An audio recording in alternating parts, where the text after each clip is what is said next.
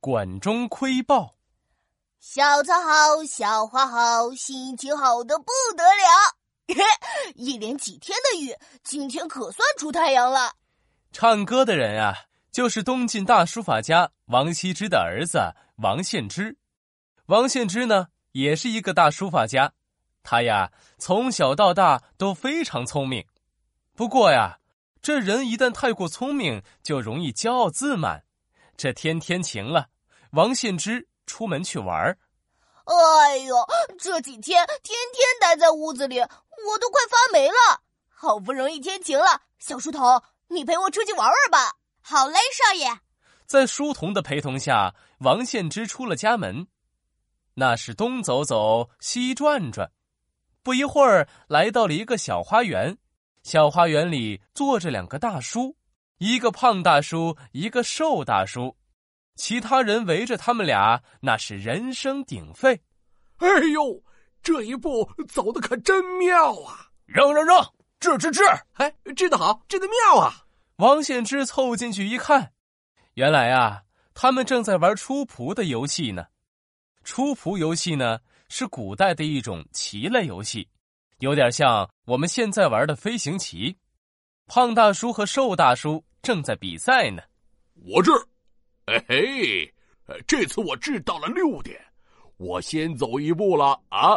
嘿嘿，你落在我后面了，哈哈哈哈！哼，我马上就追上。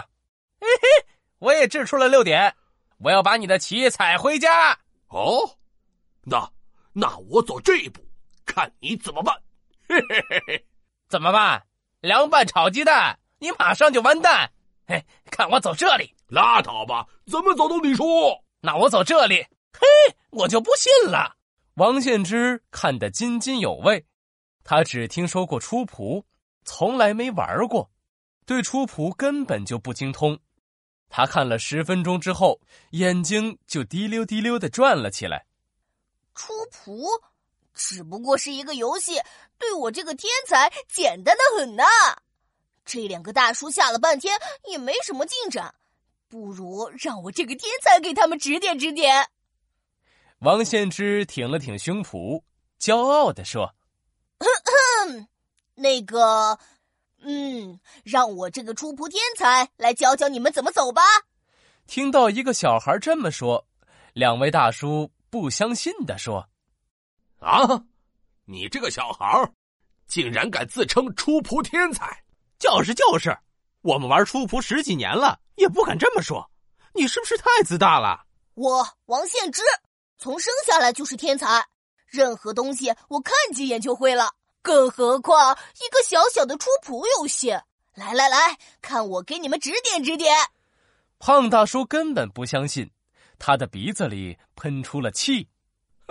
那好吧，你来吧。啊，你看现在的情况是啊，瘦大叔和我不相上下。我领先三步，始终没办法分出胜负呢。游戏规则是，谁先到终点，谁就赢了。我倒要看看你有什么本事破了这个僵局。这太简单了，看着吧。王献之出手，就知有没有。王献之趾高气扬的绕着棋盘走了三圈，很快他就自以为想出了化解僵局的办法。很简单，胖大叔，你看，只要你往这里走五步，就能把瘦大叔的棋子踩回起点，你马上就赢了。哈哈哈！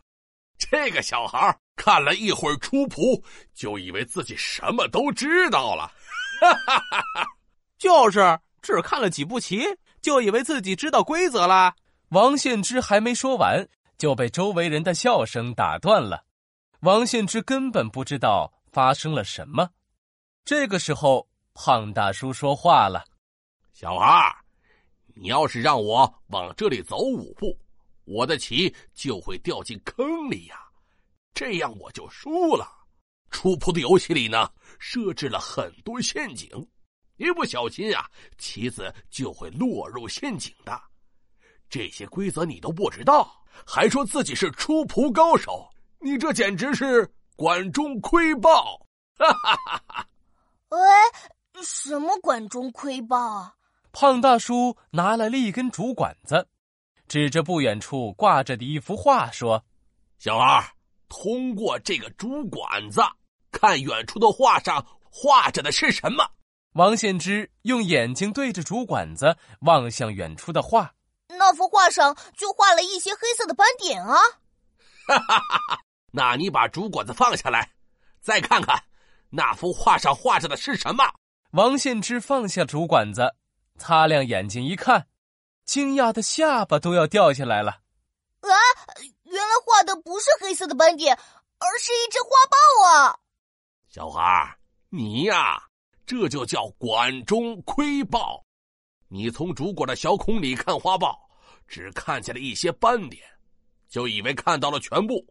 其实呢，你看到的只是花豹身上的一部分，而不是花豹的全身呐。听到这里，王献之的脸羞得通红，他觉得非常不好意思。对不起，我太骄傲了，才看了十分钟的厨谱。只懂得一点皮毛，就以为自己懂得所有的规则，是个出扑天才了。我只看到了事情的一部分，根本没看到事情的全部，就自以为是了。管中窥豹这个成语出自南朝刘义庆的《世说新语》，指的是从主管的小孔里看花豹，只能看到花豹身上的一些斑点。现在用来比喻只看到事物的一部分。看得不够全面，也指眼界狭窄。